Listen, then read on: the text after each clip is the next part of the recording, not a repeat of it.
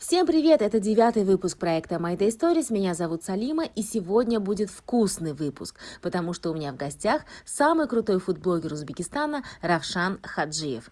Поговорим об отечественном ютубе, как зарабатывать, чтобы не потерять лицо, как находить клевые места для съемок, что делать, чтобы твои выпуски набирали миллионы просмотров и сколько это приносит денег. Равшан раскроет самые топовые точки Ташкента, где вкусно поесть. А еще вы узнаете, что он он был радиоведущим на радио Терра и был связан с одним из первых частных телеканалов Узбекистана. Подписывайтесь на подкаст My Day Stories, здесь всегда интересные истории. Создавая проект My Day Stories, мы мечтали о партнере таком же уникальном, как и те истории, которые рассказывают нам наши герои. Встречайте Nest One герой, который уже пишет не только свою историю, но и всего Ташкента. Первый небоскреб Узбекистана с уникальной архитектурой. Все подробности по ссылке в описании. Равшан, привет. Привет. Я очень рада тебя видеть. Я с нетерпением ждал подводки. О каком амплуа будет речь?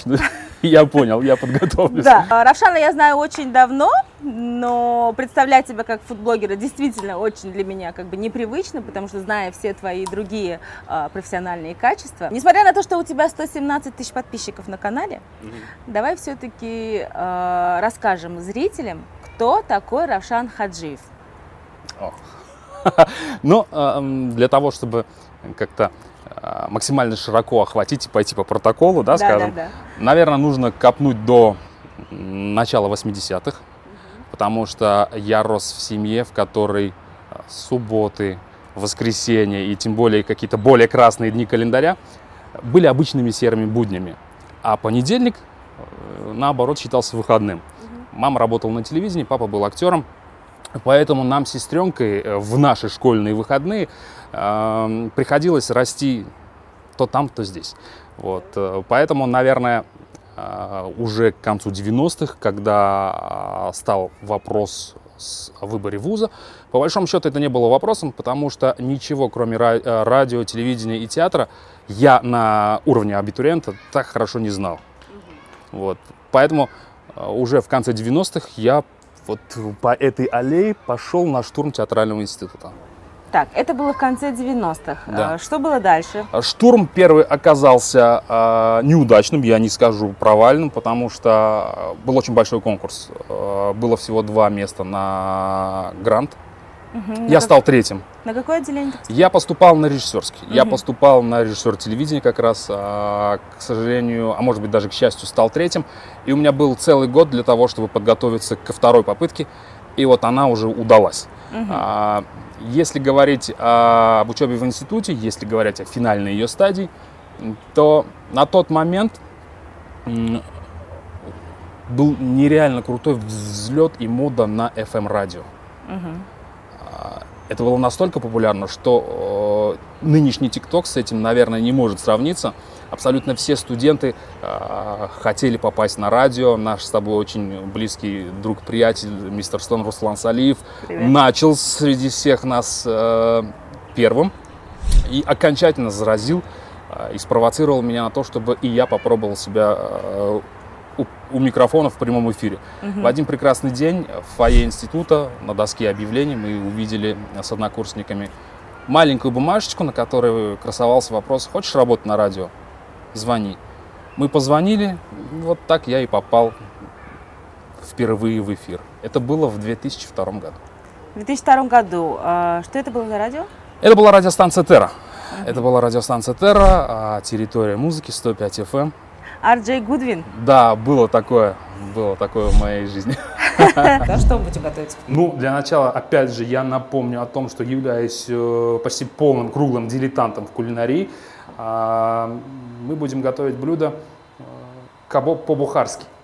Так. А, я решил его приготовить сегодня на вашем канале, потому что э, этому рецепту меня научил папа. А, он уже готовил на моем канале что-то да. подобное.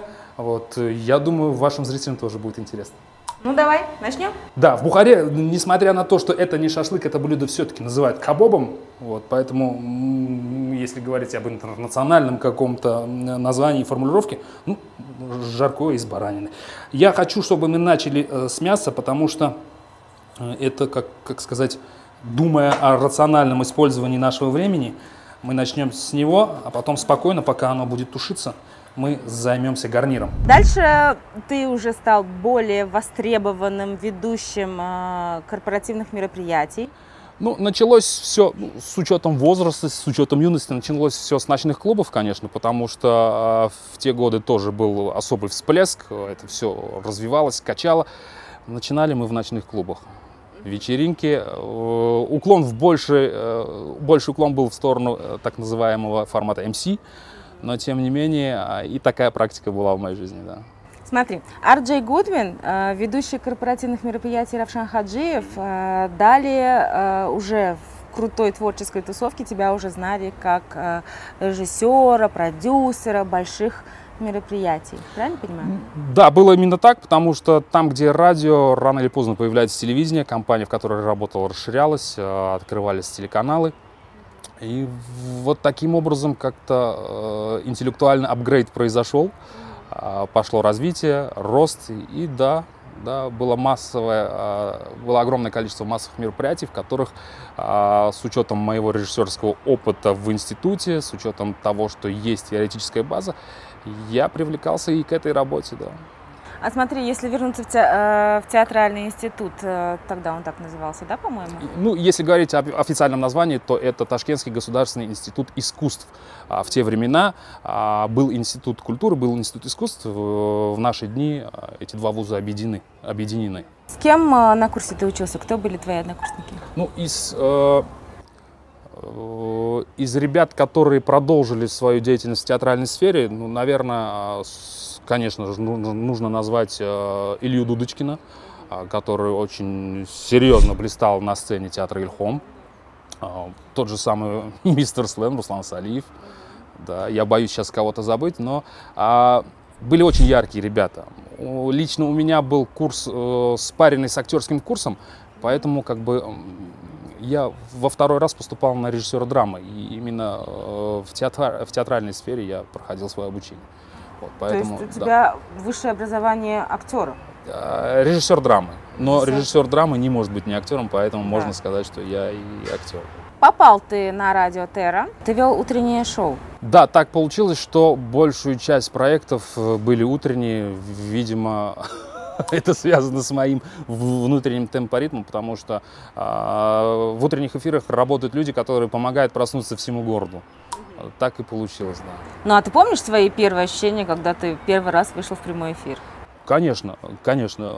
Если говорить о радиостанции Терра, то самый первый эфир тестовый он был глубокой ночью.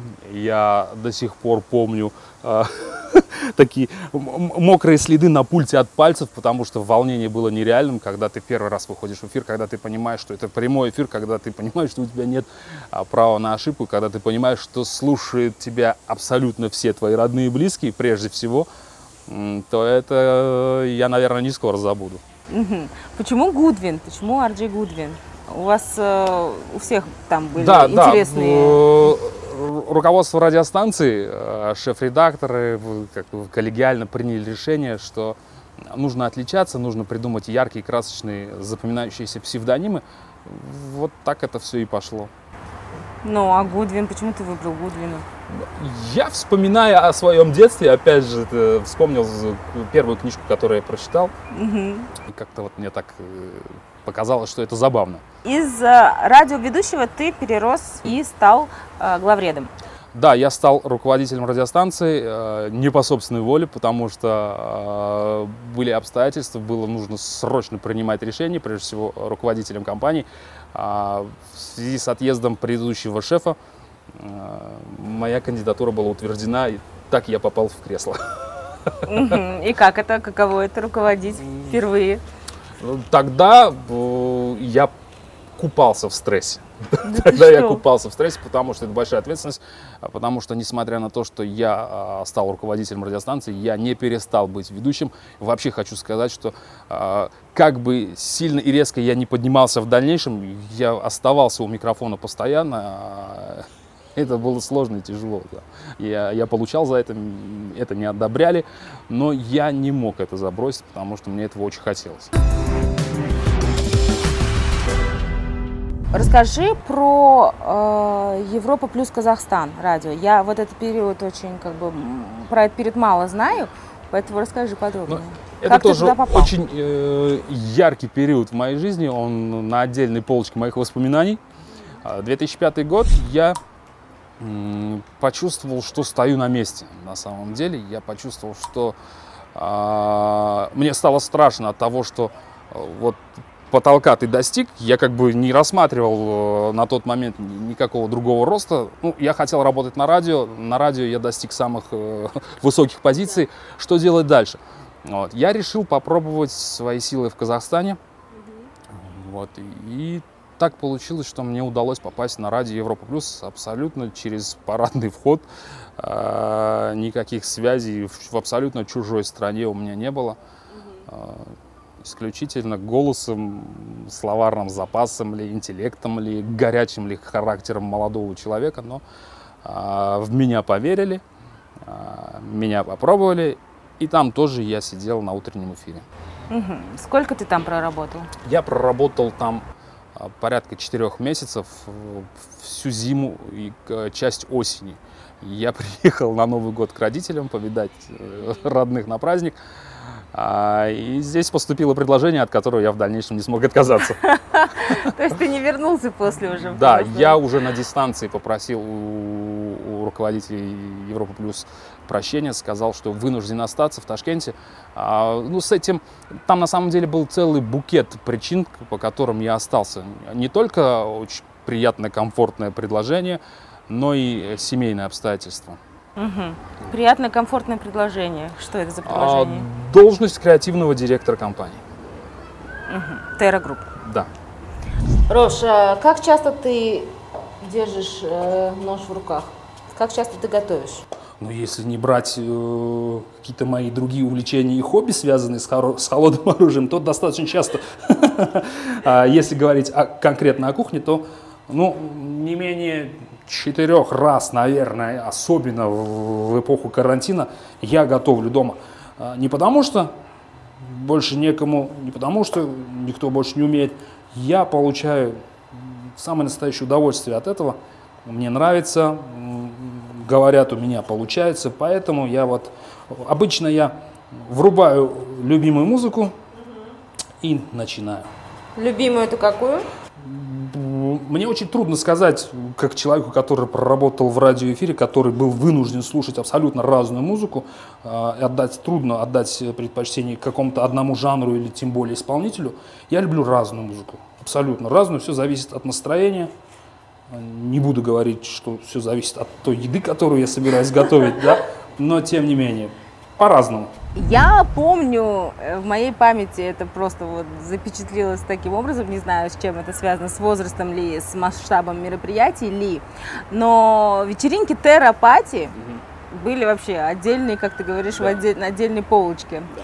А, помимо того, что а, это все проходило так масштабно, а, все сценарии, я так понимаю, всю, вот все, что касается сцены, отвечал ты. Да, ну поскольку я был тогда уже креативным директором, э, это входило в мои прямые обязанности, а, начиная от разработки рекламных кампаний этих акций, э, подбором звезды, э, сценарного плана, безусловно, да. Ну смотри, вот я была по ту сторону баррикад, в смысле, я вот уже готовый продукт, грубо говоря, освещала в эфире э, телеканала. А ты был на этапе вот только-только-только как бы придумывания, пекле, воплощения, да. да, в самом пекле. Э, расскажи, как это все придумывалось? Ну, можно начать, наверное, с, с того проекта, который был для меня в этой должности первым. Это четырехлетие радиостанции. А, мы вернулись празднование а, свои празднования на территорию аквапарка. Абсолютно э, работаешь, ориентируясь на предлагаемые обстоятельства. Ты знаешь, сколько тебе лет, ты знаешь, что ты, ты знаешь, а, где ты это делаешь. И, на мой взгляд, это а, а, один из самых удачных неймингов на тот момент. Мы назвали наше мероприятие «Морской бой». И я помню, э, какой был ажиотаж. Я помню, что нам даже приходилось, э, так сказать, прибирать рекламную кампанию, потому что уж слишком сильно об этом говорили, а территория аквапарка не позволяла вместить всех желающих. вот это было, да. Дальше у тебя а, случилось ТВ. Случилось.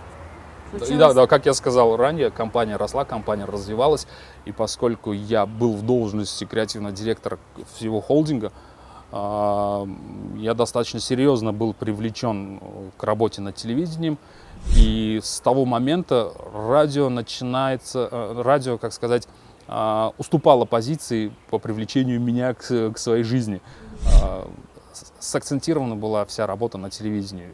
Это были очень интересные, сложные времена, пусть будет нескромно с моей стороны, но все мы, в том числе ребята, которые стоят за камерами, Привет, да, мы можем называть себя, а, наверное, пионерами частного развлекательного телевидения Узбекистана.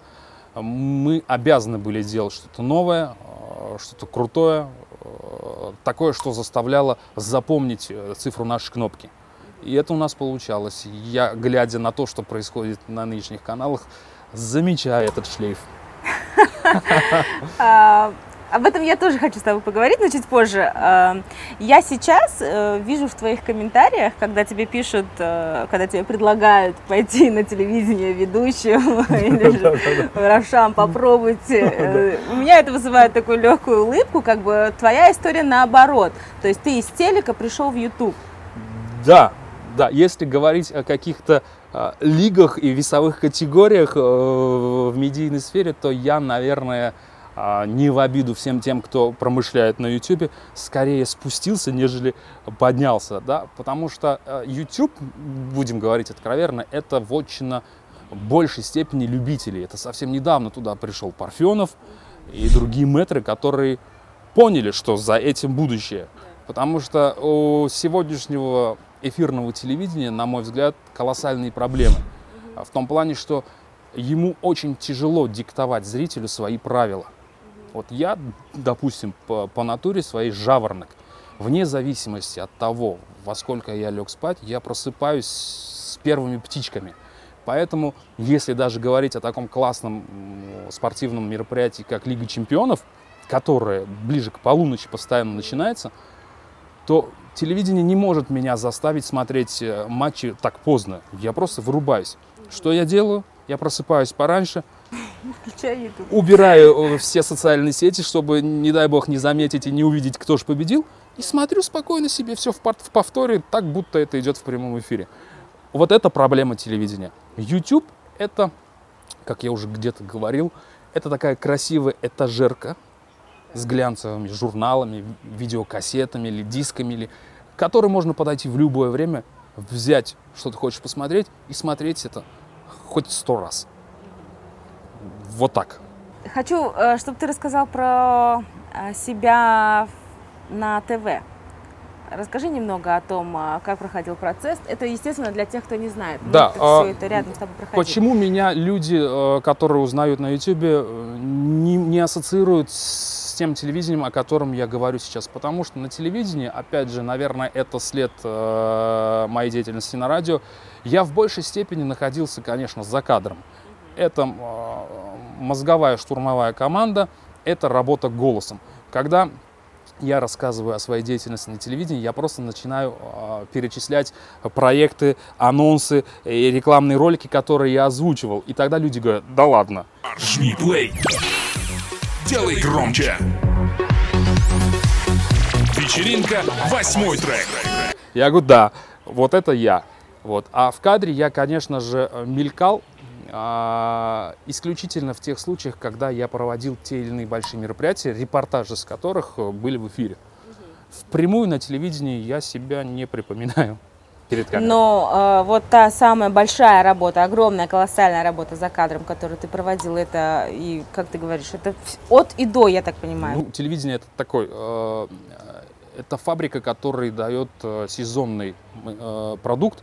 И у нас в эфире было два сезона, и каждому из этих сезонов мы готовились и как белки в колесе крутились, потому что вот-вот начнется осень, мы даем пакет оформление, пакет проектов, пакет всего, что связано с новым сезоном. Только мы успеваем присесть, отдохнуть, начинается работа над следующим сезоном. И это дежавю, бесконечная история, которая не дает тебе расслабиться, которая а, заставляет тебя перепрыгивать ту планку, которую ты сам себе задал в прошлый раз. Но также и были такие большие мероприятия, как я уже сказала, помимо терапатии, а, это еще и MMTVA. Конечно, да. в моей памяти запечатлился а, последний MTV, да. 2012, по-моему, год. А, кто придумывал всю эту креативность на сцене? А, ну, я э, не посмею сказать, что я один, да. Потому что, да, какие-то вещи э, были исключительно на мне. Э, сценарий, э, спичи для ведущих, это всегда э, было моей обязанностью, но вот если говорить о тех самых уникальных музыкальных номерах, о этих э, симбиозах, о дуэтах нереально крутых, то это, конечно, в, в составе большой серьезной команды, нельзя не отметить Рустам Динамыча, который принимал участие. Нельзя не вспомнить ребят со студии, которые делали эти музыкальные шедевры. Большая команда, конечно же. Ну, я имею в виду не воплощение, а именно вот, вот эту креативность, которую э, обмозг... да. сначала обмозговываешь же, а ну потом ну, да. это все выливается. Да. Вот, да. Поэтому. Для того, чтобы все перечисленные люди э, имели точку опоры, да им нужно было дать да. э, тот самый стартовый... Точное ТЗ. ТЗ, да. Да. Конечно. А какое у тебя отношение сейчас к ТВ, к нынешнему ТВ, а, в плане того, что а, если тебе предложат, вернешься или а, начнешь ли поднимать какой-то новый канал, который тебе, к тебе ну, обратится? Сейчас, будучи отцом трех детей, я могу смело сказать, что в, в нашем доме а на круглосуточной основе показываются только два канала. А, Карусель и детский мир, да, Дисней. Да, да. Поэтому, честно говоря, я не знаком с, э, с текущей обстановкой на телевидении, но э, я для себя на данном этапе твердо решил, что а, нужно дать дорогу молодым. Я вряд ли, я не вижу себя ни в одной должности на телевидении сейчас. Даже если тебе предложат самую-самую высокую должность. Тем Нет. более. Тем более. Тем более. Проходили, знаем. Да.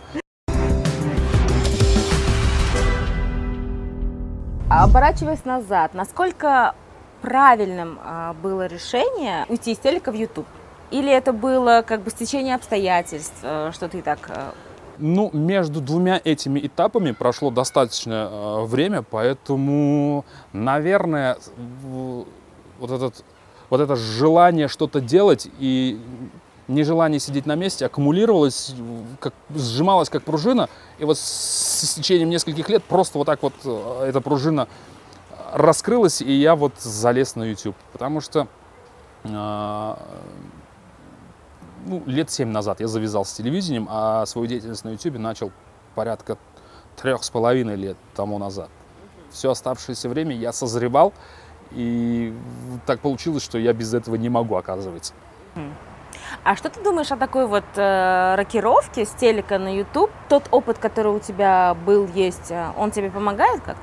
Безусловно, безусловно. Э, особенно э, в части формулировки своих мыслей, конечно. YouTube это такая история, опять же, возвращаясь к разговору о том, что это территория в большей степени любителей, а, наверное, не простил бы мне сугубо такого чересчур профессионального подхода к, к себе. YouTube это такая история, которую можно начинать со смартфона, а, сидя на коленке. Таким образом, ты, ну, наверное, откровенно можно сказать, становишься ближе к народу. Все-таки экран телевизора это как ни крути, какой-то барьер. В телеке обычно какие-то полубоги. А здесь на YouTube наш родной паренек.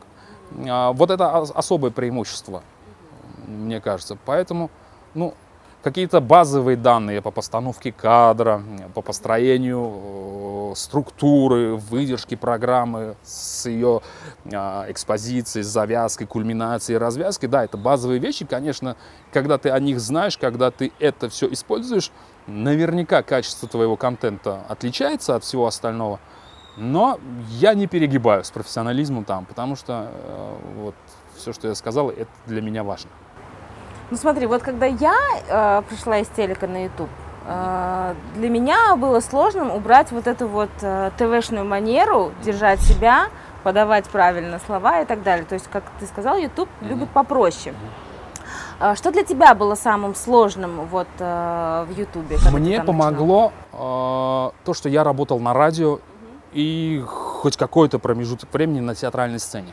Я же говорю, я не был телевизионным ведущим, и, наверное, благодаря этому во мне не сложились эти телевизионные штампы, да, когда стоишь с да, микрофоном да, да. в руках, наискосок, и что-то там... И думаешь про каждое Да, какой-то сложный слово. текст, написанный чужим дяденькой, э, пытаешься грамотно произнести.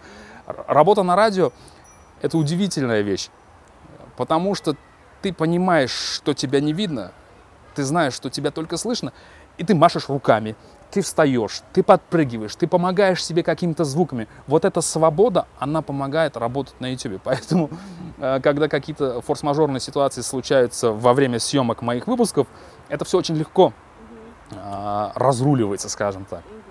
То есть сложностей практически у тебя не было нет, вот в плане Нет, вот нет. Ну, наверное, ну, наверное, мне слишком легко об этом говорить, потому что я на сцене с микрофоном в руках достаточно большое количество времени провел, а, в различных ситуациях бывал, в том числе с риском для жизни. Поэтому какая-то там ерунда во время съемок, ну,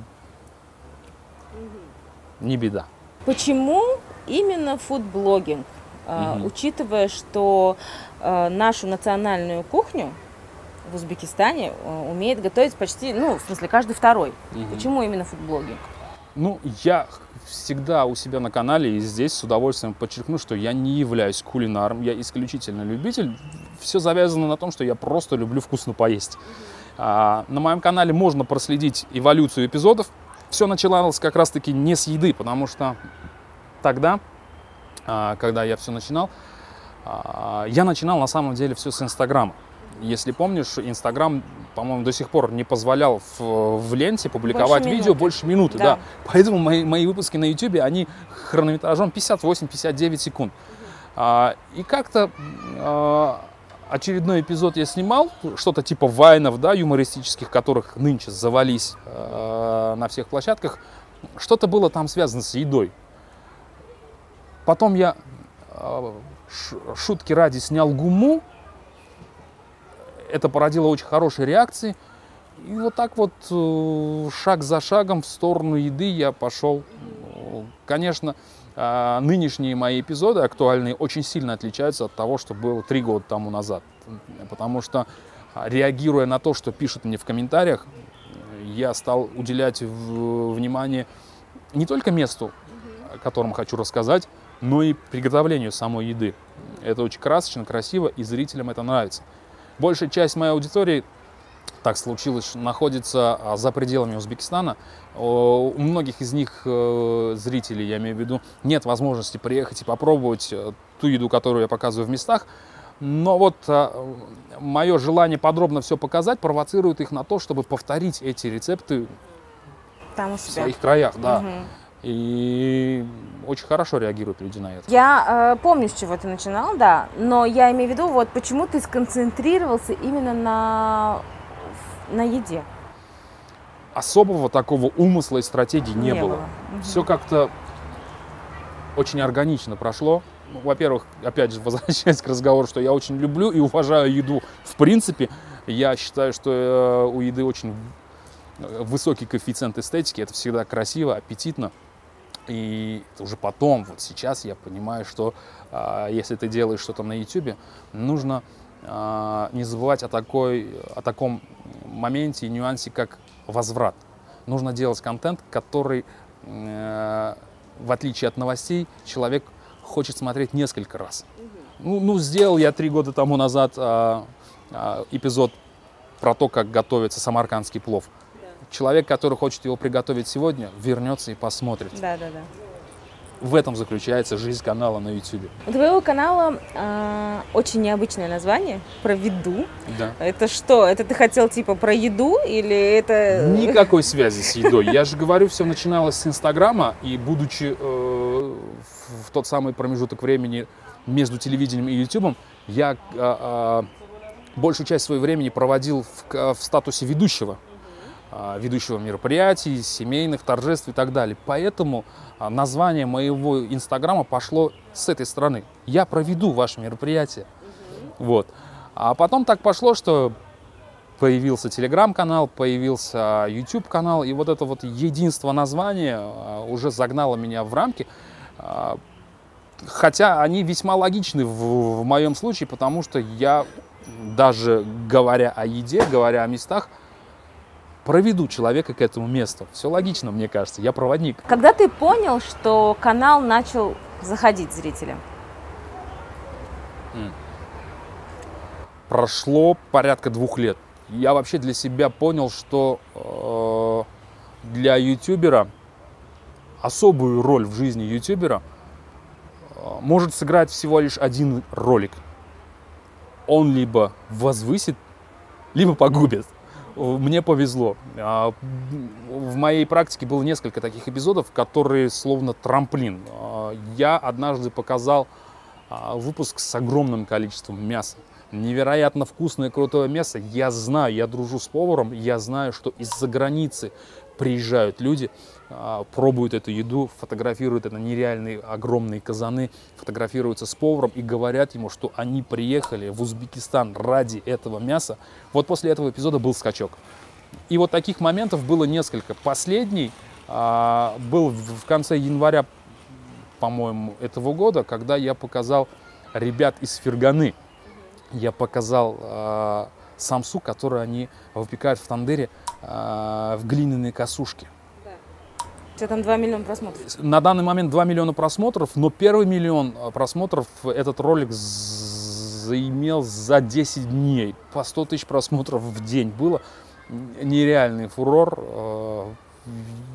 Я не ожидал такого. Ну смотри, это прям вот что-то одно, как какой-то, значит, эпизод стрельнул. Да. Это не происходило так, что постепенно, постепенно по нарастанию. Постепенно, конечно, если смотреть аналитику канала, у меня есть такая возможность, видно постепенный, постепенный рост. Но если э, говорить конкретно о тех эпизодах, которые я сейчас озвучил, то это вот, я не Скачок, знаю, да? нереальных масштабов скачки, да. Эпизод о Самсе привез мне, по-моему, а, за несколько дней 12 тысяч подписчиков сразу. Это было очень приятно. Всех очень интересует, э, как ты находишь э, места, по которым а, строишь свой маршрут и для будущих выпусков. Тебе их кто-то рекомендует, ты их э, выбираешь сам. Как появляются эти места? А, ну, сейчас все запущено в хорошем смысле до такой степени, что э, мне рекомендуют. Мне рекомендуют подписчики, мне рекомендуют друзья, Начиналось, конечно, с того, что в начале недели я просто прыгал в машину. Угу. Я прыгал в машину а, условно в 12.30, угу. ехал на Малой Кольцевой и смотрел, у какого кафе огромное количество машин. Для меня до сих пор это индикатор популярности и качества еды, которая в этом заведении подается. Просто достаточно проехаться по улице Нуравшон и посмотреть. В 12.30 есть место, которое называется Пайли Ош. Там машину невозможно поставить ближе, чем на 100 метров к заведению. То есть это показатель? Это, конечно, это показатель. Угу. Да, но мне рекомендуют друзья, мне рекомендуют, опять же, подписчики. Я очень часто, я регулярно пробегаюсь по комментариям, максимально стараюсь участвовать в этом деле, в общении с подписчиками. Поэтому у меня даже на компьютере есть специальная заметка. Советки, э, советы подписчиков, куда я скидываю места, вне зависимости от того, о каком городе идет речь. Многие думают, что те кафешки и заведения, в которых ты снимаешь, mm-hmm. Платят тебе некую сумму. Насколько это верно, насколько это правда? Бывали прецеденты, есть, но я очень избирательно отношусь к тому, э, кто э, хочет попасть на наш канал, скажем так, на коммерческой основе. Потому что заявок в разы больше, чем в итоге отснятого материала. А, колоссальный процент несостоявшегося партнерства, потому что а, я очень сильно, трепетно стараюсь следить за контентом, за форматом, поэтому мне гораздо, как сказать, спокойнее показывать то, что мне действительно интересно, то, что действительно интересует моего зрителя, нежели просто, ну, будем откровенно говорить, сделать бабки. Допустим, на моем канале ну, почти отсутствует паназиатская кухня, хотя запросов было со стороны заведений э, несколько. Да? Я показывал кукси, но исключительно потому, что регион у нас такой. У нас Кукси пользуется популярностью, у нас любят, и я показывал несколько, но все эти эпизоды были а, чисто моей инициативой. Я очень заинтересован в, в таком партнерстве, которое не влияет на содержание, не влияет и не манипулирует редакционной политикой. Да. Поэтому я лично не рассматриваю жизнь канала за счет заведений. Угу. Я подожду другого партнера. Я подожду там какой-нибудь напиток, какой-нибудь гаджет, который будет э, держать мой канал на плаву, но при этом моя совесть перед зрителями будет чистой, конечно. Несколько твоих выпусков, э, вот я просмотрела, набрали по миллиону, по два. Для подобного формата в нашем сегменте это отличный результат. И как получился такой результат? Что стало причиной успеха, э, успеха вот именно этих эпизодов? А для любого абсолютно материала, который публикуется на YouTube, очень важны первые первые минуты даже э, с момента старта. Потому что если система понимает, что вот этот стартовый промежуток ролик смотрится и смотрится до конца, YouTube начинает рекомендовать. Порекомендовал четырем, четыре человека посмотрело, далее рекомендуется 8, 16, 32. И вот это вот, вот в такую елку, наоборот, до таких масштабов может вырасти, что а, ролик попадает в тренды. Видимо, что-то таким образом случилось. Я до сих пор не знаю точного рецепта, потому что, поверь мне, я бы исключительно в, эту дверь бы и стучал. Но бывает, бывает порой а, делаешь эпизод а, мясной, красивый, вкусный, сочный, натуральный, а, а он не выстреливает. И я для себя понял, опять же, со временем, что огромное количество факторов. Я понял, что, допустим, у нас особая история с интернетом в нашей стране. Угу. У нас их два. У нас есть интернет внешний и есть интернет внутренний, бесплатный, на который не нужно тратить деньги. Это очень существенный фактор.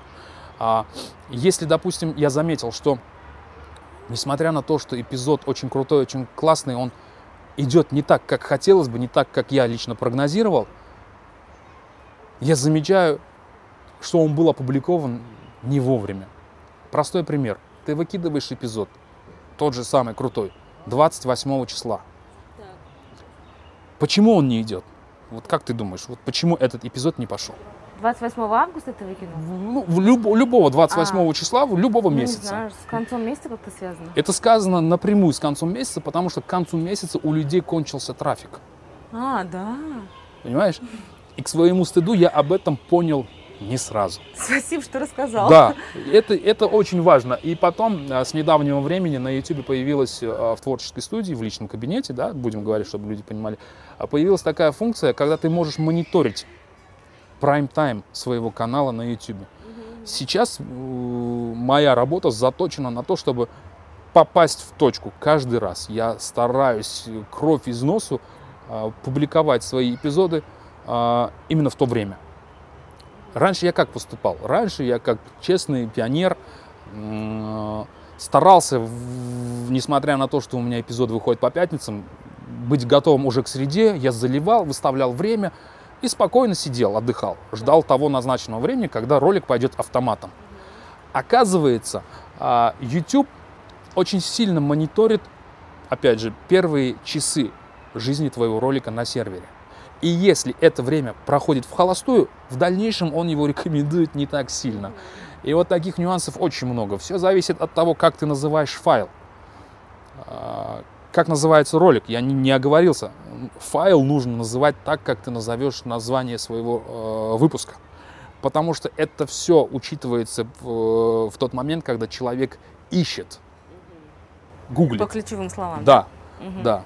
Да, ключевики это очень интересная история. Очень сильное значение имеет обложка. Если, если у человека сбоку промелькнуло что-то такое не привлекающее внимание, это минус автору. Поэтому нужно работать обложками. Я да, особое у тебя внимание, обложки. Я особое внимание уделяю этому, поэтому, видимо, э, успех в какой-то степени связан и с этим тоже. У тебя настолько крутые обложки, что тебя уже плагиатят? Серьезно? Я ну... заметил, да. Но я подумал, что, наверное, я перегибаю с подозрениями, да?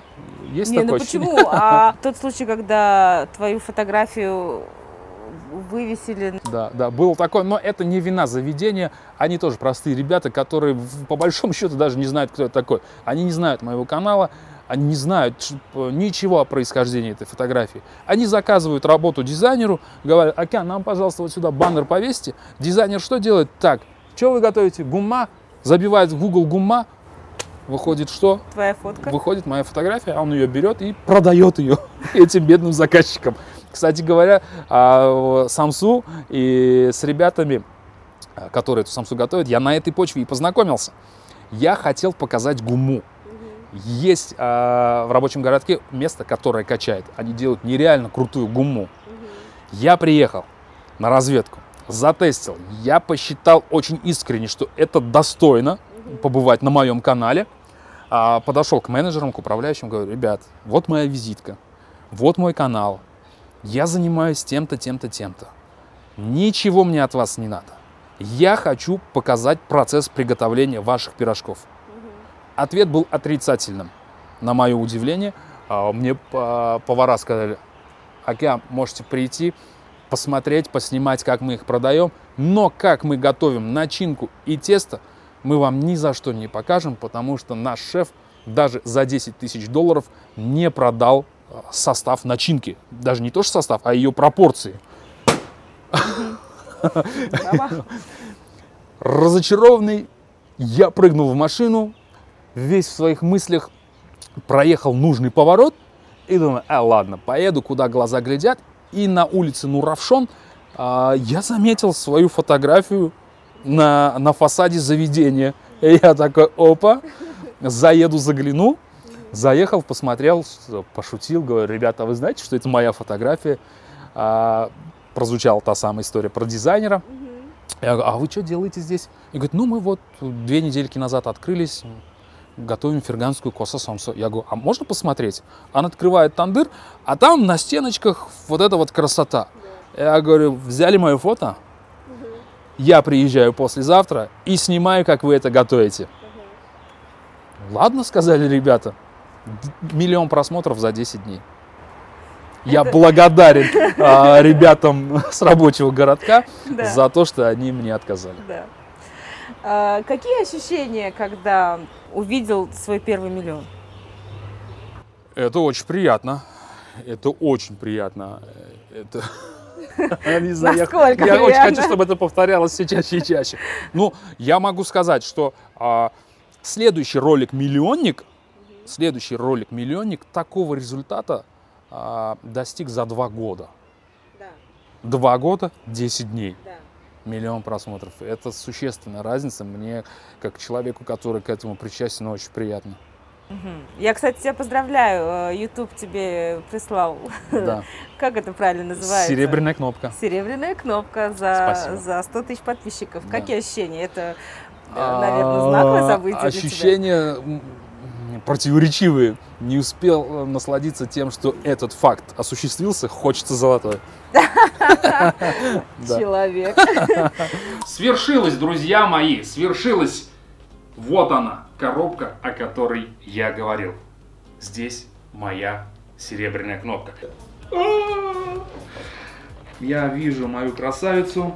Я вижу, что все-таки канцелярский нож задел упаковку, но кнопочка целая.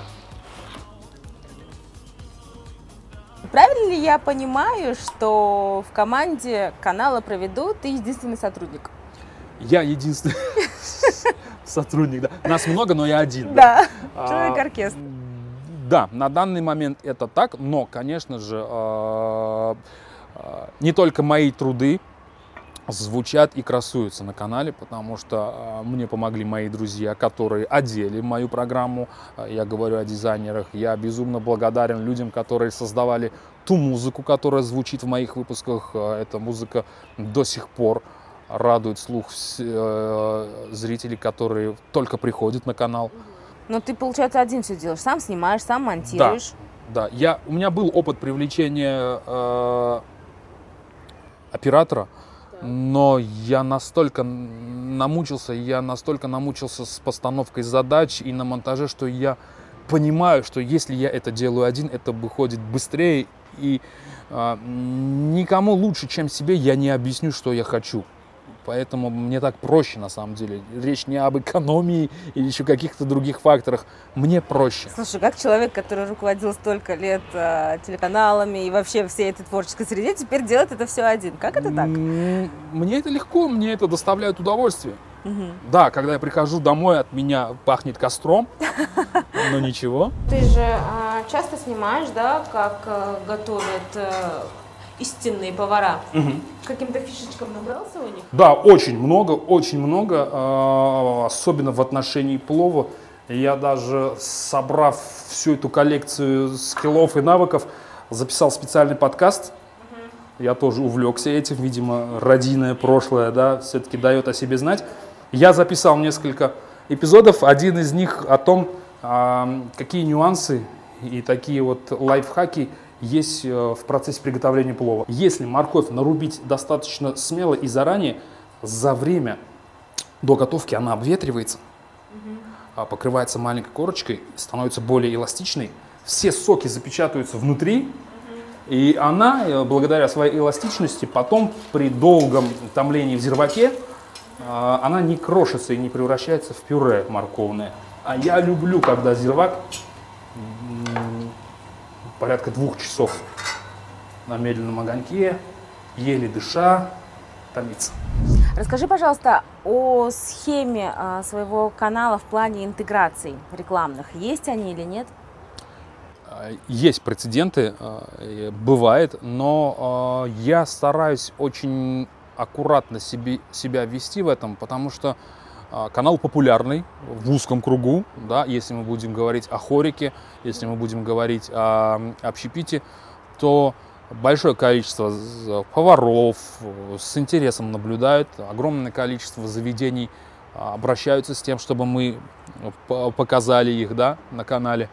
Но я очень аккуратно к этому отношусь, и я э, стараюсь искать э, в качестве партнеров для себя компании, бренды и людей, а, сотрудничество с которыми не повлияет на содержание программы.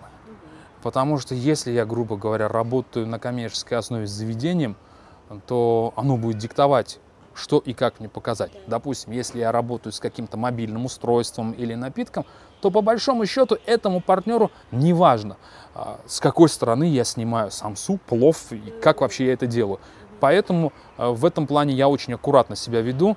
И потом э, с этим нельзя заигрывать, потому что если сейчас э, достать совковую лопату и вот все подряд при, принимать в качестве коммерческих предложений, э, то это будет, как мне кажется, началом конца. Давай про структуру доходов поговорим. Mm-hmm. Что сколько приносит? Ну, э, просмотры, просмотры если мы говорим о хорошем количестве просмотров, то это, безусловно, очень приятный момент. Э, на канале есть монетизация. Просмотры, точно сказать, очень тяжело. Потому что YouTube, во-первых, он э, работает по квартальной схеме. Назвать, допустим, сумму в месяц абсолютно невозможно. Мало того, что э, за тысячу просмотров YouTube, грубо говоря, платит от 2 до 7 долларов. И это зависит уже от региона. От региона, откуда смотрит тебя зритель. Допустим, есть регионы, а, в которых не такой высокий коэффициент прибыли с просмотров. Да? Допустим, а, если нас смотрит Ташкент, Узбекистан, Россия, Казахстан, то это где-то в пределах 3, максимум 4 долларов за тысячу просмотров. Если говорить о Северной Америке, Европе, то там коэффициент повыше. Поэтому как бы э, есть хороший стимул заняться вот, основательно э, производством продукта на экспорт вот, серьезно. Я вот в последнее время очень стараюсь э, снабжать свои выпуски с субтитрами на английском языке. Я вижу, что реакция положительная на это есть. Меня благодарят люди, иностранцы. Им очень интересно наблюдать за нашей кухней, за нашей едой. Мне этот э, стоит серьезных усилий, вот, но стараемся. Правильно ли я понимаю, что доход приносит монетизация от просмотров? Или же это все-таки есть доход от интеграции? Интеграции прямых на моем канале не так много. Пока не так много. Опять же, таки э, связано с тем, что я очень аккуратно, я стараюсь э, избегать сотрудничества, которое вызывает споры и может спровоцировать какие-то конфликты, допустим. Там. А, но монетизация, которая, если говорить о той самой монетизации из просмотров, то она тоже как бы имеет место очень серьезные позиции. Допустим, за время карантина, когда не проводились мероприятия, торже, торжества и церемонии, на которых я там со смокингом на плечах привык находить свой хлеб, а, я их отсутствие за время карантина не заметил, да, не почувствовал. Да, конечно, я благодаря своим просмотрам не купил домик э, с летней кухней в Махале у Роберта Де Ниро, да, но, а, но я вот э, с уверенностью могу сказать, и это меня очень радует, канал вышел на тот уровень, когда он содержит, обеспечивает и апгрейдит себя сам. Это меня радует. Далеко позади те времена, когда а, на семейных собраниях, во время ужина, сидя в кругу трех детей и жены, я робким голосом произношу слова о том, что потратил тысячу долларов на новую камеру, потому что предыдущая упала в тандыр, и линза расплавилась, да? Вот это есть, да. Это, конечно, меня радует. Ну, сколько ты заработал на YouTube уже? Не могу точно сказать. Не могу точно сказать. Но вот, допустим, комплект оборудования, а, который я сейчас использую, с учетом компьютера нового, камеры, микрофонов, осветительного оборудования, канал приобрел сам. Ну, это порядка ну, там, трех-трех с половиной тысяч долларов. Как бы, да, не за последний промежуток времени, конечно, да, с момента начала э, этой самой монетизации, с того момента, когда это заработало. Но э, YouTube тоже эти данные дает же как? Он дает эти общие данные без учета того, что э, он сам снимает процент, без учета того, что авторы делятся с, с партнерами, потому что без партнеров, я имею в виду вот эти компании multi-channel, как, с которыми ты работаешь, напрямую YouTube же у нас не работает. Поэтому есть э, некий посредник между автором и YouTube. И он тоже имеет свою долю.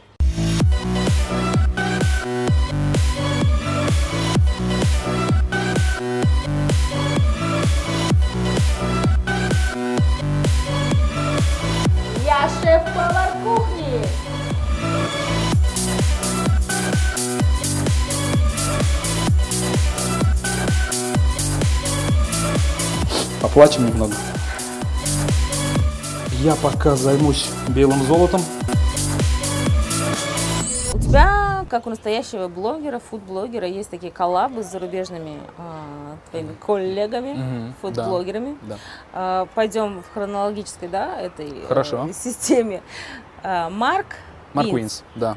Mark Wiens. э, год назад он был у нас. Два года назад. Представляешь, как время летит? Два Это было два года? года назад. Да. Два года назад. Ну ладно, пусть будет два года назад. Я точно помню, да. Я просто посмотрела э, заливку видео, год назад написано. Га- Заливку, вот здесь надо отметить, заливку видео Марка, Да. возможно, мои эпизоды с ним пошли намного раньше. Да, да, да, да, А. да. Марк сам позже выпускал, да. Ага. Окей. Ладно. Марк, ну, Уинс. Я имею в виду, наш трип был два года назад, да. Мгм. Марк Уинс, популярный фудблогер, приехал в Узбекистан. Как так случилось, что именно тебе посчастливилось и посмотреть, как он работает, и засветиться на его канале? Расскажи про вот этот коллаб. Ну, Бихрус Хамзаев, которого редакция MyDay тоже очень хорошо знает, а, на тот момент работал э, в комитете по развитию туризма. А, Приглашение Марка исключительно его инициатива. И для того, чтобы это было как-то а, более интересно, что ли, было принято решение там, в кабинетах, а, создать такую дружбу народов, да? И, видимо, никого, кроме меня, в этом плане э, больше не нашли. Мне ребята предложили.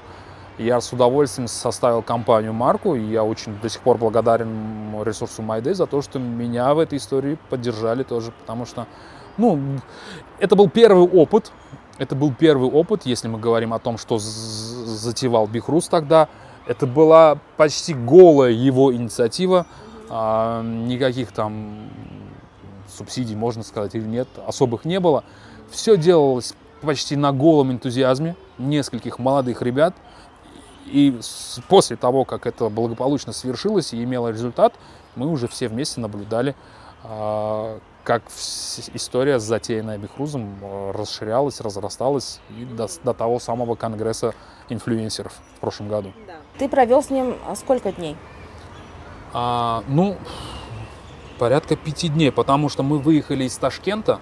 Мы выехали из Ташкента а, ночь в Самарканде, ночь в Бухаре, ночь в Хиве и где-то по полтора дня в дороге, потому что до Хивы с остановками в каждом регионе это затянулось дней на 5 на 6, да. Мы загорели, мы приехали в Ташкент черными, но это было очень интересно и полных, полных впечатлений как бы поездка получилась. Несмотря на то, что мы ночевали в каждом городе, допустим, мы не могли не заехать в Чинас, мы не могли не заехать в Джизак и не показать марку вот эту огромную Самсу. Также мы в Наваи, Харкчинор, э, до Нураты мы не доехали, потому что нужно было отклониться от маршрута, а нас ждала Хива. Но вот так, недельку мы, конечно, да.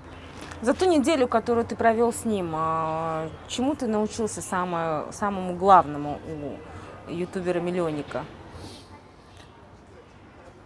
По большому счету, мне задавали уже не раз этот вопрос. А, по большому счету, я все умел, но именно он меня а, заразил тем, что техническое обеспечение блогера играет колоссальную роль. В тот момент, к моему сожалению, в своем распоряжении я имел маленькую камеру GoPro и вот этот вот Powerbank, с которым на шнурочке я ходил, все это снимал. Я представляю, насколько другим было бы качество моих эпизодов, тех самых по городам, если бы я хотя бы э, какой-то Canon имел в руках. А когда ты наблюдаешь за Марком, у которого в рюкзачке на 9 тысяч долларов э, аппаратиков, вертолетиков и объективчиков, ты понимаешь, что все, что ты делаешь, несмотря на твою смысловую нагрузку, отдачу и упорство, детский сад. Угу. А что он говорил про твой канал? Он видел твои эпизоды? А, ну, буду говорить честно, к тому моменту, э, когда он, мы с ним познакомились, он не так сильно был погружен в мой материал, но э, с того момента он, мы дружим, мы дружим в Инстаграме, мы дружим каналами, э, и он бывает комментит то, то что то, что увидит на моем канале, иногда спрашивал, бывало, а почему мы не показывали вот это блюдо, когда я был? Такое тоже было, да. Да, потому что очень была насыщенная программа. Как я шутил, Марк Уинс это единственный человек, который ест после еды. За ним невозможно угнаться, с ним невозможно. Худенький, стройненький, но ест, я не знаю. Мы, мы просто говорим, Марк, мы пас, давай сам. Ага. Это было в Самарканде, это было в других городах. Как случился приезд э, команды «Хлеб и соль»? А, наша дружба тоже началась э, с взаимных комментариев. Вот, потому что когда я впервые увидел Абдугафора Кя э, на канале «Хлеб-соль», я не удержался от того, чтобы просто не поздороваться с ним по-узбекски. Я написал «Салам алейкум». Вот, я увидел а, его эпизод, когда он готовил казан кабоб, причем он готовил на таком самодельном садже, который был изготовлен, не поверишь, из запчасти комбайна.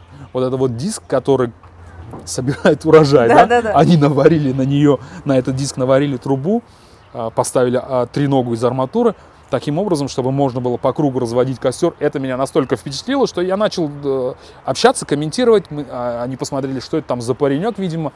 Мы начали дружить.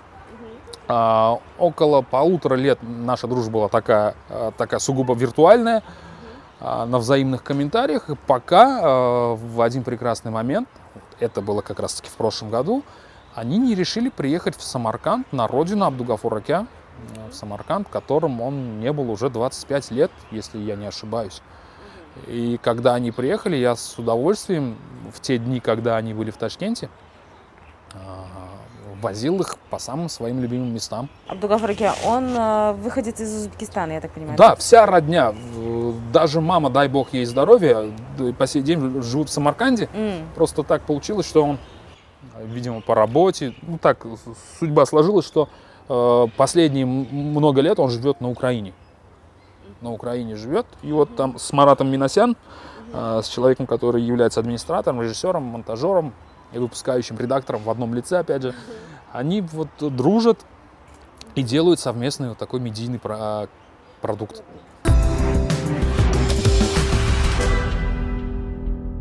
Назови три лучших YouTube канала в нашем сегменте. В каком жанре? Вне зависимости от жанра.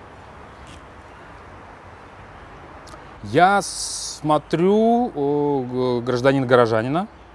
Я смотрю Фирусхана, потому что э, мне нравились очень его эпизоды. Я всегда об этом говорил, ему в том числе открыто. А, вот сразу на вскидку вспоминаются его эпизоды о Есенине. А, вот мне, а, мне очень нравится, как снимает Алима Наркулов, потому что это всегда красивые кадры прежде всего. Ну, мне очень нравится то, что делает, и я все время ругаю его за нереально огромные колоссальные паузы. Мне нравится все, что делает Руслан Салиев, потому что его проект э, интересный, у него интересные гости, ему нельзя останавливаться ему нужно а, это дело не забывать, и я все время ему об этом напоминаю, стараюсь сделать это регулярно. Руслан, давай, не останавливайся. Да. Ну, мы все прекрасно знаем, что он занятой человек, да. Э, он очень плодотворно работает на других фронтах, и это здорово, я не сомневаюсь, конечно, что он уделит время YouTube тоже. Ну, мне очень нравится э, с недавнего времени, если говорить о том, как раз-таки возвращаясь к беседе, о том, что старые волки начинают э, заходить на эту территорию. Я с удовольствием смотрю Атара Кушанашвили, потому что словарный запас этого грузина, как он сам себя частенько называет, это просто эталон. Это настолько я получаю удовольствие от его э, виртуозной расстановки э, глаголов, существительных и других частей речи, да, слов это просто праздник какой-то. Я, я, мне не важно даже порой, о чем он говорит. Мне очень интересно, как он формулирует свои мысли, мысли и это самый настоящий фонтан, я не знаю, фонтан, э, в котором вместо воды кинзмараули, там, угу. э, все что угодно, с Парфенон. огромным удовольствием. Парфенон. Парфенон, да, ну, конечно, Леонид Парфенов нам э, в эпоху работы на телевидении довелось, посчастливилось попасть на его короткий мастер-класс, когда он приезжал в Узбекистан, когда да. он готовился к, э, к фильму о Прогудине Горском. Вот из его уст я узнал вообще. Я тоже там была. Да, вот это же было нереально круто. Как себя ведет человек, как он говорит, как он извинился перед нами за то, что э, не побрился к мастер-классу, потому что съемки на следующий день, и если он побреется сегодня, то завтра будет ни туда, ни сюда. Ну, блин, это мастера, которые могут научить любого начинающего журналиста э, просто делая свое дело и даже не подозревая о том, что за ними наблюдают и, и все записывают. Эта встреча тоже очень интересна и приятно было. Что-то еще из развлекательного контента? А, ну, Дудя я тоже смотрю. Ну, не все подряд, в зависимости от того, кто у него в гостях, в зависимости от того, что этот за фильм. Допустим, Беслан я посмотреть не смог. Мои, не смог, нет, я, я начал, я понял, что это для меня серьезный стресс, испытание. Не то, чтобы я такой нежный, но я помню эти события, за которыми мы наблюдали в прямом эфире, и просто, не знаю, может быть, мои какие-то отцовские чувства в этом плане срабатывают, да, но нет, не смог я посмотреть. Как ты вообще э, в целом оцениваешь современный отечественный э, YouTube, вот этот э, сегмент YouTube и вообще блогинга? Отечественный? Да. Ну, если говорить об узбекском YouTube, то э, если мое мнение кого-то вообще интересует, то я не в восторге на самом деле. Я не в восторге, потому что вот есть такое слово таблоид, да, да? А, наш узбекский, именно узбекоязычный э, сегмент YouTube, он тут очень сильно мне напоминает и, а, как сказать, какой-то он беспардонный, что ли. Огромное количество просмотров, нереально огромное количество подписчиков, но материал, ну, порой иногда попадаются в ленте аватарки. Вот, к сожалению, так случилось, что за последнее время а, театральная сцена наша узбекская потеряла целый ряд известных, очень талантливых, прославленных артистов. И вот узбекский YouTube, на мой взгляд, я очень извиняюсь, если я сейчас наговариваю, если я ошибаюсь, спекулирует этим. Вот это вот кликбейт на слезах, ну, по мне так это не очень джентльменская история. А, ставить на аватарку сына со слезами, который э, оплакивает и скорбит по папе, ставить на аватарку и давать такое название э, в репортаже и интервью о том, что очень известная актриса узнала, что очень сильно больна. Ну, у меня бы на такое не хватило бы сил. Действительно, в нашем э, сегменте я считаю, что очень много информационного мусора. Угу. И также было и в Казахстане, и в России, если ты помнишь, когда вот э, на YouTube заливалось все, что попало. Да, да. А... Я могу даже, вот у меня есть свое сравнение очень хорошее, я себя им успокаиваю на самом деле. А, на рынке Урикзар есть паренек. Он ходит по рядам с детской коляской, в которой у него два термоса с кнопкой, пять красных кружек, которые он не моет, а остальное пространство коляски завалено пакетиками с кофейным напитком три в одном в день он продает такое количество этого напитка, которое не снилось многим столичным кофейням. Но это же не значит, что он делает хороший кофе. Хорошо сказал. Молодец. Вот, я себя успокаиваю вот так. Поэтому переживать по поводу того, что наш продукт не так востребован, ничего страшного, я никуда не траплюсь. Ну, ты видишь улучшения какие-то? Как это все будет происходить в ближайшее время? Естественный отбор никто не отменял. Угу. Я в это верю и надеюсь на это. Останутся те, кто действительно работает. Вот э, все эти дебаты по поводу, кто круче, кто кого перетянет, телек или YouTube. Э, вот в нашем регионе, как ты думаешь, мы перетянем аудиторию э, ТВ на YouTube? Я думаю, с технической точки зрения, само телевидение трансформируется. Так. Трансформируется в некую мультимедийную базу, которой так же, как к YouTube, можно будет обратиться в любой момент и посмотреть все, что ты хочешь. Но на это нужны годы. Я думаю, а, также нельзя забывать о том, что доступность интернета, его проникновение тоже очень серьезный фактор. И если говорить о регионах, то, конечно же, там проникновение не такое высокое, как, допустим, у нас здесь. Угу. Все-таки люди а, контролируют трафик, контролируют расходы на интернет. Нельзя их в этом обвинять. Просто пока такие предлагаемые обстоятельства. Да. У тебя на канале достаточно такая э, жирноватая, скажем Неправильная так, да? еда, да? Неправильная угу. еда. Вот да. ты к числу э, кого относишься? Зожников, ППшников или же тебе в принципе а, на это все, грубо говоря... Без разницы, Без да? разницы. А, ну, я, наверное, меня можно назвать неправильным зожником, так. потому что я увлечен э, немножко фитнесом, но при этом в еде себе не отказываю. Как это? Ну, я не, меня, не, меня не, не напрягает то, что я ем жирную еду. Самое главное, на мой взгляд, это э, размер порции. Какая должна быть порция, чтобы не поправляться? Ну, не, не более 200 грамм, наверное, за один раз. Я поэтому очень часто, когда подается на стол блюдо, скажем так, э, в формате лягана, я стараюсь для себя определить точный объем и не перелимитить в этом плане.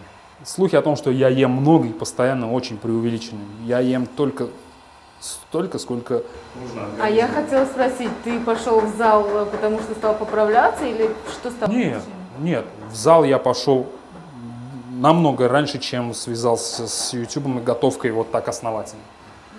Я в зал пошел в 2012 году, а YouTube у меня появился в 2018, по-моему. То есть это не Нет, нет, нет, нет. В зал я пошел по другим причинам. Э, сидячий образ жизни, а у меня были проблемы с давлением, застой вот в шейных позвонках. А, нужно было увеличивать движение в, свои, в своих буднях. И я пошел в зал, и вот я понял, что мне это очень сильно помогает. Мое здоровье поправилось в этом плане, поэтому я до сих пор регулярно по утрам тренируюсь. Ну, действительно, для футблогера ты в отличной спортивной форме. Спасибо, спасибо. Про музыку ты уже э, упомянул, но я хотела бы сакцентировать на этом, потому что очень часто в комментариях тебе пишут откуда, где послушать и так далее. А, и один твой подписчик написал такую такой интересный комментарий, что я прям вот запомнила, что музыка на твоем канале это как а, приправы и специи к хорошему блюду, то есть передает такой некий шарм, да. Твою музыку можно послушать, как я поняла, а, в Apple Music и на Амазоне за денежку. Да, да, да. Ну, я поправлю. Я всегда это говорю. Музыка не является моей. Я лишь получил исключительное право на ее использование так а, вот, своих, кто да. такой вот этот вот э, диджей э, Асар? Асар? Это очень талантливый, э, вечно молодой человек, который любит музыку, любит свою родину. И я надеюсь, горит желанием продолжать свое дело, потому что мы готовы к тому, чтобы на нашем канале появились новые композиции.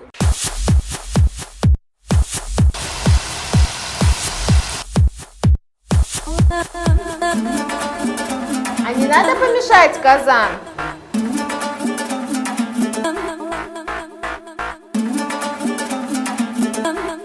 Заболтались мы. Что у нас тут происходит?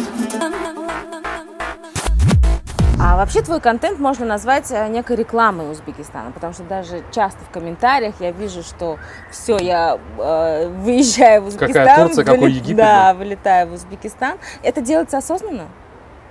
Нет. С твоей стороны? Я не преследую такой цели, потому что, ну, будем говорить откровенно, э, персональной выгоды я, наверное, вряд ли из этого извлеку. Но чувство патриотизма, гордости за свою землю, конечно, есть. Мне безумно приятно, что я вношу этот вклад, потому что, ну, каждый человек, наверное, что-то должен оставить после себя. Возможно, библиотека, которую я создаю в наше время, кому-то поможет. Я рад. Что у нас э, с, тури с туристическим потенциалом, на твой взгляд? Туристический потенциал огромный. Потенциал, которому позавидует огромное количество других стран. Но мне кажется, э, вот это вот э, приток новой крови в менеджмент должен выстрелить со временем. На это действительно нужно потратить много усилий и того же самого времени. Но ну, можно посмотреть на другие регионы, на другие страны, которые имея в своем распоряжении только степи и пустыни, привлекают огромное количество туристов. Те же пустыни в Эмиратах. Попить кофейку к бедуинам заезжает какое количество людей? Пустыня на, на песке, да на джипах они творят такие вещи, которые э, перегружают сервера Инстаграма, Фейсбука и других социальных сетей. А у нас такая колоссальная история. Нереально крутые памятники архитектуры. И причем все они, вне зависимости от того, что являются частью одной страны, одной земли, очень сильно отличаются и по эффекту между собой. Где такое еще встретишь? То есть мы можем конкурировать да, конечно, с той же Турцией? Да, конечно. Легко. Вот я а, недавно выпустил эпизод а, о хорезмской кухне. Я там а, показал джебарак называется. Маленькие вот такие пельмешки, которые там, допустим, на одну, на, на пол вилочки очень трудно насадить. Я показал а, эти пельмешки, хумбарак а, и чебуреки, хорезмский гумма. И там эксперты на диванах сидя, и начали писать, ну что это такое, намешали там у себя итальянскую, испанскую кухню, а, имея в виду равиоли, и еще какая-то вот ерунда есть, похожая на гуму в тандере, я забыл, как она называется. Э, в общем, я не выдержал и написал, возможно, такой достаточно зубастый комментарий о том, что это вообще-то Марко Поло, топая по великому шелковому пути, в Италию ваши пельмешки-то и привез. Как отреагировали? Замолчали. Если бы ты был э, министром туризма или каким-либо или каким-либо а, большим чиновником, а, какие бы ты а, принял решения для развития туризма? Я считаю себя сверхдилетантом в этой сфере. Я исключаю такую вероятность обеими руками. Но, конечно же, э,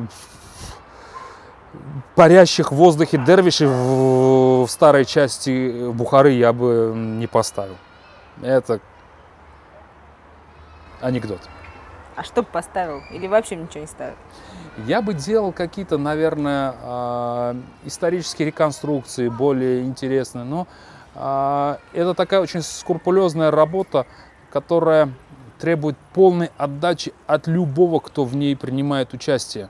А потому что я помню свои студенческие годы, когда э, на практике в театре Хамзы нас привлекали к, к массовым сценам спектаклях, в спектакле об Амире Тимуре, когда там сквозь кольчугу э, и сапоги виднелись джинсы у некоторых ребят. Ну, все это грязь. Поэтому нужно очень аккуратно, без, э, скажем так, без дезинформации. Я вот опять же э, во время вручения ресторанной премии пошутил на эту тему, но на самом деле это чистая правда. В прошлом году осенью я был в Самарканде, я обедал э, в отеле ресторана, а за, за соседним столом э, сидела дама, как я понял, по акценту, по говору, из Великобритании, да? да она а, очень бурно что-то там снимала на столе в, в, в прямом эфире. Это был Инстаграм или Фейсбук, возможно, какая-то другая социальная сеть модная у них там. Она восхищалась Самаркандом, восхищалась этой невероятной гостиницей и нереально крутым самаркандским древним салатом. Мне было очень приятно это слышать до той поры, пока я не увидел, что у нее на столе фунчоза. Древний самаркандский салат. А вот о чем нужно думать, э, когда ты думаешь о туризме. Не такой я и дилетант, да, как я, оказался. так, как оказалось. Вот, да, если ты а, позиционируешь себя как Самарканд, ну, будь аккуратным в таких э, деталях, в деталях дьявол кроется. Нельзя таких промахов осуществлять. Просто представь, сколько народу подумало, что она показывает древний самаркандский салат. Здравствуйте. Но это же относится к гастротуризму, я так понимаю. Ну, это, это, такой, это же комплекс такой, все должно быть в комплексе, поэтому мелочей не бывает. Насколько правда или неправда, что любовь к кухне а, привил тебе папа? Смело можно так сказать. Можно, да. Очень смело можно так сказать, потому что у нас в семье всегда все готовили очень вкусно. Да, да. И папа, и мой дядя, мама очень вкусно готовит. Моего папу, кстати говоря, научил готовить ташкентский плов. Мой папа родом из Бухары. В Бухаре готовит совсем другой плов, ош софи. А, а вот ташкентский плов, блюдо, которое мой папа любил готовить всегда, а, его научил готовить мой дедушка по линии мамы, и, получается, его тесть. Да. Вот поэтому с двух сторон у нас были кулинары всегда, да. Но при этом а, твой папа Гайбул Аниматович, он а, очень талантливый и очень крутой был актер. Да, расскажи, пожалуйста, про немного про своего папу. Он был очень крутой. Он был очень крутой, да. Если недалеко отходить от темы Ютуба, то он был, пожалуй, самым внимательным, самым э, таким страстным моим подписчиком, если можно так сказать, в отношении папы. Он очень сильно переживал, очень сильно радовался моим успехам на этом поприще. А, нереально скромный человек, настолько скромный, что я иногда выходил из себя. А, в последнее время, там, в связи с э, с болезнью, в связи с, послед... Э, с последствиями инсульта, у него было очень много свободного времени, и он, мы живем на Юнусабаде, я к слову скажу, он мог поехать на Куйлюк за яблоками, нагрузить вот такие две сетки, дыни, тыквы, яблоки, в зависимости от сезона, и везти это все домой. Я говорю, пап, я напоминаю, что у вас есть сын. Я напоминаю, что вон там под окнами есть железный конь. Нужно просто позвонить, написать смс или сказать, сынок, что-то яблок захотелось. А, настолько был скромный человек, что вот он, как я вижу сейчас, он стеснялся мне об этом говорить и просить. Я просто, для меня это уму непостижимо. Да, вот. Он мне звонил после каждого выпуска. Не успевала закончиться финальная отбивка выпуска. Звонок. Блин, я посмотрел. Спасибо. Так круто. Я тебя поздравляю. Он э, буквально пару лет тому назад, э, да, два года назад летом, мне об этом напомнил Facebook в июле, э, он подсел ко мне и говорит, вот, вот теперь твой канал созрел. Я говорю, что? Вот теперь я могу появиться у тебя на канале. Я видела а, этот да. выпуск. И он сказал, я приготовлю блюдо, которое нам готовила а, бабушка. И э, я обрадовался, потому что я не смел попросить, э, ну что, ну YouTube, ну канал, ну есть там 1040 подписчиков, ну как я, есть, как, бы, как я притащу спросил. сюда папу и как это вообще? Ага. Да, я понимаю, э, зная все о его статусе, не мог себе этого позволить. И когда он это предложил, я, конечно, обрадовался. Я постарался максимально все а, проработать э, в отношении атмосферы. Мы поэтому а, нашли бухарское кафе, забурились к ним на съемку и сняли этот эпизод. Э, он очень резонансным в своих масштабах был, потому что э, часть аудитории, которая знакома со мной исключительно по YouTube, э, заграничная аудитория, узнала, кто мой папа. Часть местной аудитории обалдела от того, что я его сын. Было очень приятно и забавно все это читать в комментариях. И вот как мне говорила мама, ему понравился этот опыт он хотел, и он мне говорил, э, где-то в январе месяце, он мне говорил, я, я придумал, что мы еще приготовим. Я придумал, что мы еще приготовим, мы это сделаем с тобой, Ровшик, давай. Я говорю, конечно, пап, сделаем. На тот момент э, э, на канале было 98 тысяч подписчиков. Э, мы же продюсеры, мы же хотим, чтобы все было круто. Э, с учетом динамики роста канала я понимал, что с 98 до 100 тысяч канал подрастет где-то за 3-4 недели. И я ему сказал, папа, подождем. Как только будет сотня, через 3-4 недели, мы снимем праздничный специальный эпизод, где мой папа приготовит одно из своих коронных блюд. Он уже рассказал мне, что приготовит, он рассказал, как это будет, все это. Но кто знал, что за эти три недели я его потеряю? если бы я это знал, я бы все эти три недели только его и снимал. А как он а, повлиял на тебя, как а, на творческую единицу или, или вообще? Ну, во-первых, он был для меня примером. Во-первых, он был для меня примером. Человек нереальной работоспособности – а, он жил в, в очень страшном рабочем ритме, потому что, ну, ты как супруга актера знаешь, что такое театр, а, ты знаешь, что исключительно работы в театре недостаточно для того, чтобы просто жить. Вот просто представь, если театр это в 11 репетиции, а в 5 спектакль, это значит, что на дубляж нужно уделить время до репетиции, примерно с 5 часов утра до 10. Это значит, что между репетицией и спектаклем нужно сгонять на радио или на телевидение, похалтурить там. Это значит, что если получится, если твоя роль в спектакле закончилась в первом акте, это значит, что ты еще должен поехать на свадьбу и провести ее, потому что дома дети. И в таком режиме несколько лет, это, конечно, очень тяжело. А если говорить о том, чему и как меня папа учил, то о ремесле, как ни странно, речи быть не может. А, когда в первый раз он готовил меня к поступлению в ВУЗ, он меня поломал.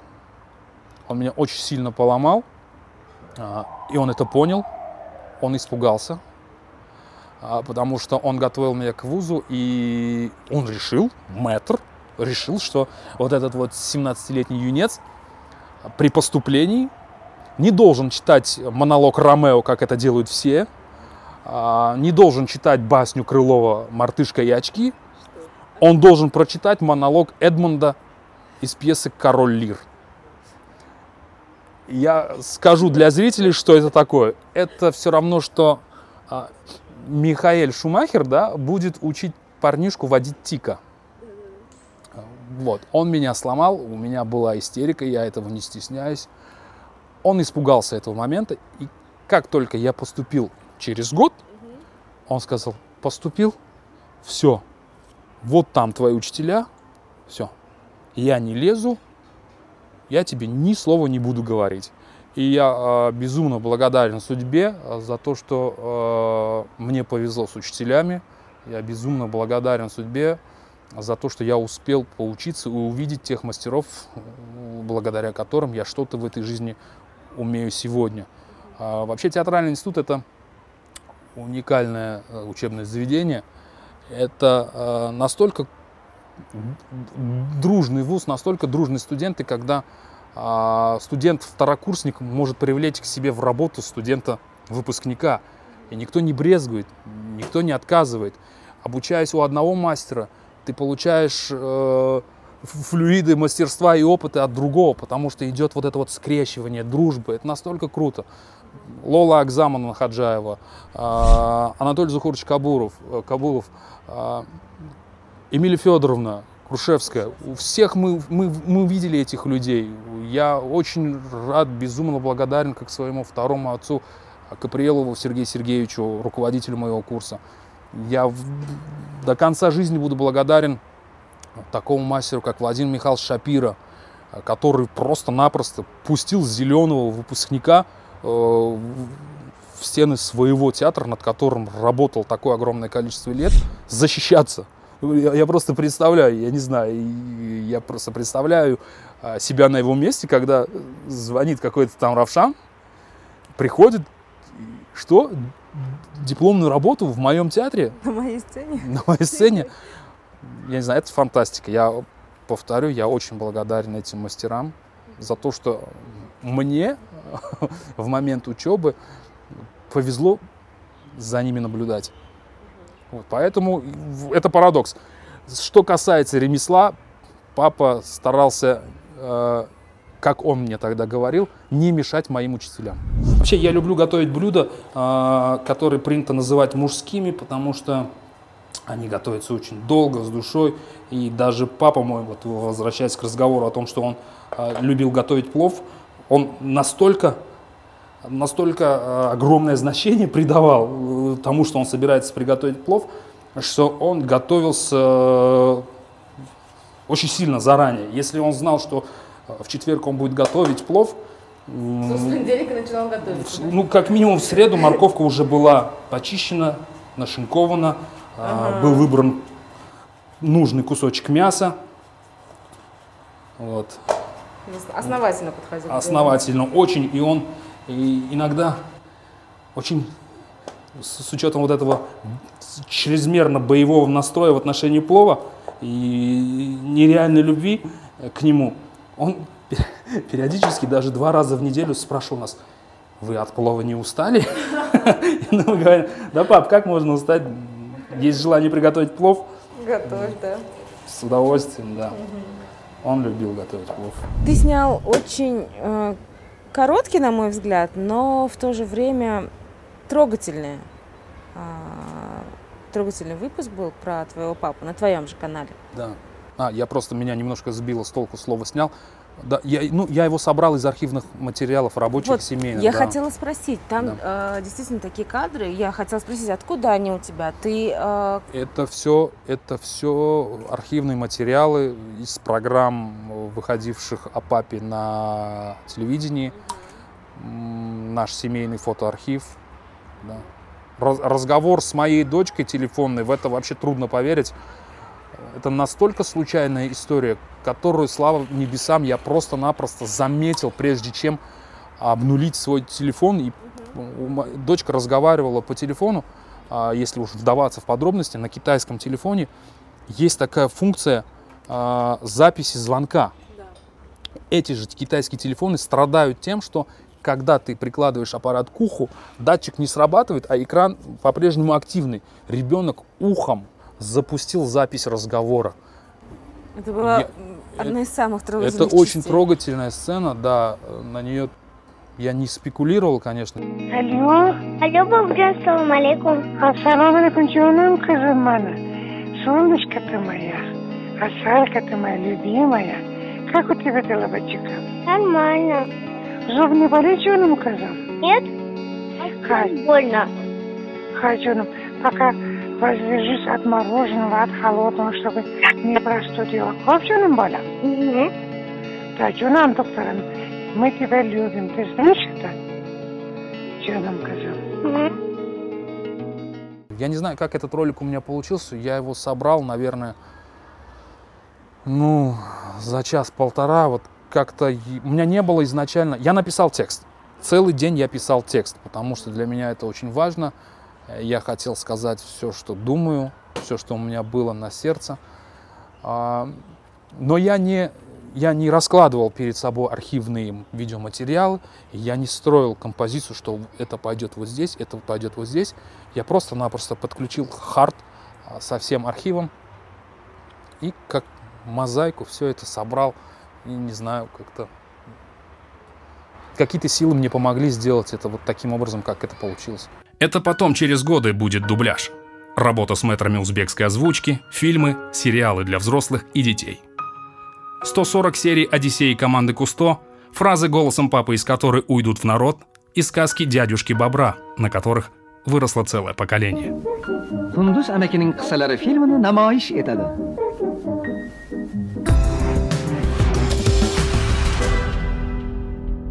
Как Алишер относится к тому, что у него папа блогер?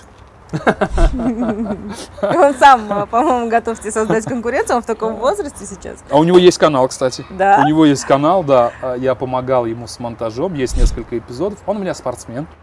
Есть у него несколько лайф, э, как это, лайфстайл влогов, да, да, да, да. на эту тему.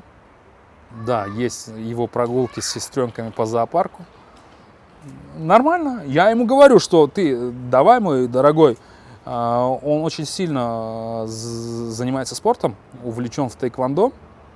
И там есть такая серия теоретических упражнений под названием Пумсе. В русскоязычном YouTube острый дефицит э, этого материала. Я ему говорю, что надо снимать, быть в своей нише – и занимать ее твердо и уверенно. Ну, ребенок занятой. Две школы, тренировки, конечно, это очень тяжело. Ну, две, ничего. Школы, две школы это какие? Ну, э, общеобразовательные, и он у нас еще в музыкалку ходит. О, не дает тебе еще советы? Или пока ты все еще держишь а, позицию? Разрыв между поколениями, конечно, заметен, потому что там все это вот это вот ТикТок, э, какая-то вот эта другая вообще форматная история. Да, ничего, я как бы, конечно, не ограничиваю очень сильно в этом плане. Я слежу за тем, какую информацию он потребляет, но э, творческую свободу его не собираюсь ограничивать, конечно. У твоей семьи какое отношение к твоему нынешнему э, ремеслу? Меня очень поддерживает э, и жена, ну и, и, и говорить о детках, наверное, это как-то смешно, поддерживают они нет. Ну, да, папа ходит, ты что там снимал, что-то, да. Вот это готовили, да. Э, так, поверхностно, но да, как бы э, в моей семье все поняли, что я занимаюсь этим серьезно давно. Что говорит Лена? А, смотрит она твои выпуски? Э, Дает ли тебе советы? Э, да. Говорит ли тебе что-то? Да, да, потому что у нее тоже есть определенный бэкграунд в медийной сфере. Она долгое время работала на радио, а регулярно делится своим мнением регулярно. Мы очень часто спорим, потому что у меня э, иногда взгляды отличаются, потому что есть нюансы, о которых, допустим, думаю я, но не подозревает она. Опять же, да, э, я знаю полностью историю своего канала, я знаю, что мне писали в комментариях. Ну, лучше в любом случае, чем кто-либо, поэтому я объясняю все время э, свои шаги и аргументирую,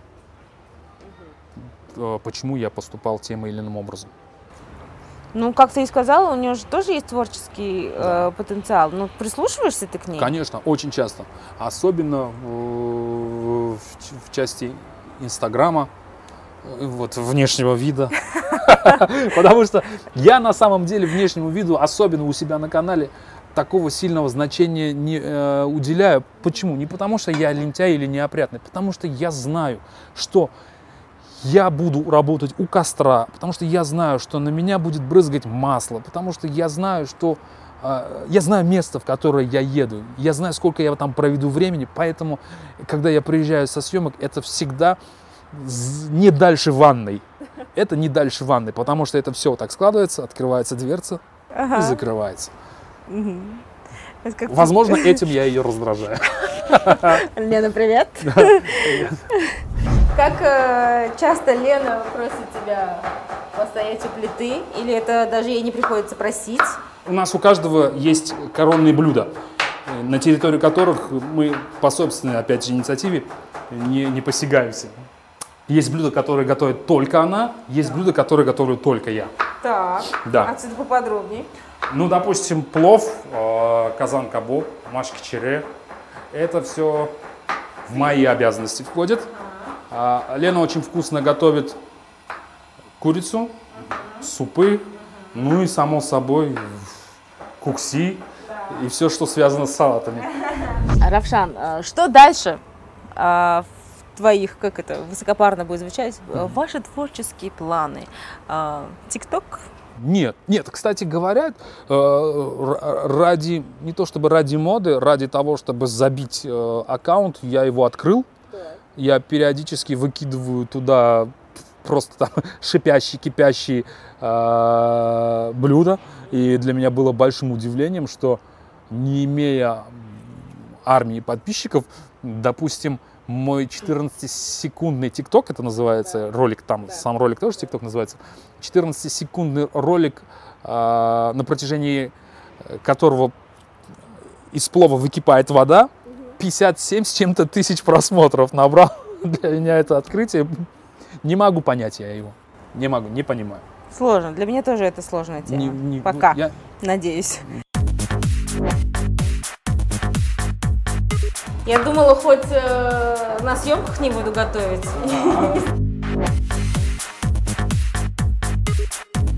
Они называли друг друга курс дож, а я их называл поток дож.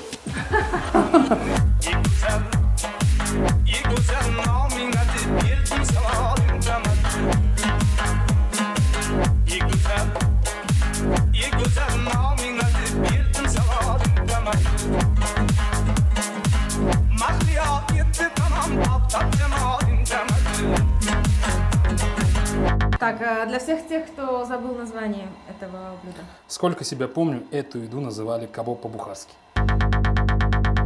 Наверное, закончим чем-то таким более серьезным. В чем э, смысл жизни Равшана Хаджиева? Я уже вкратце, наверное, озвучил это во время нашей беседы. Оставить после себя что-то полезное э, семье, детям, родине.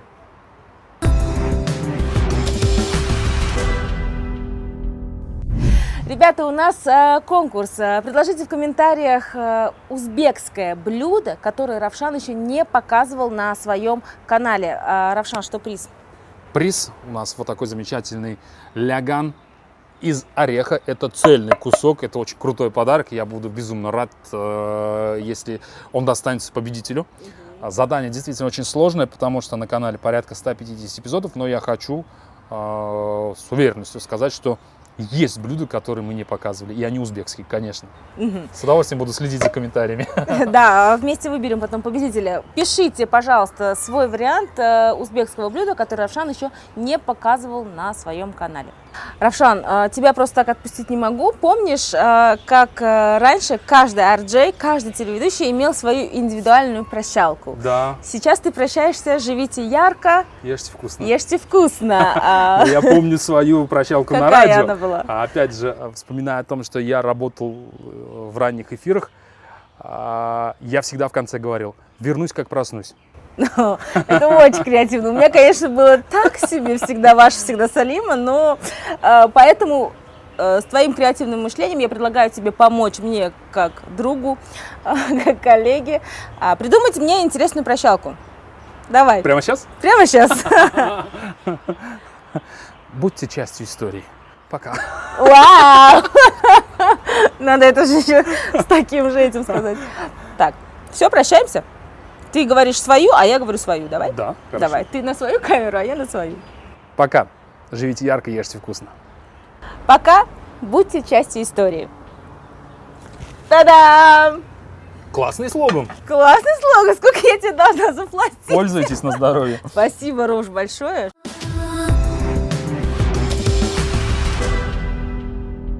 Ребята, у нас итоги конкурса. В выпуске с Игорем Колесниковым мы обещали, что победитель конкурса станет участником онлайн бат токс с интересными спикерами, а также э, проведет встречу с представителями БАТ. Так вот, э, у нас есть победитель, им стал Фазледин Исмаилов. Спасибо вам большое за участие и поздравляем вас с победой. Участвуйте в наших конкурсах.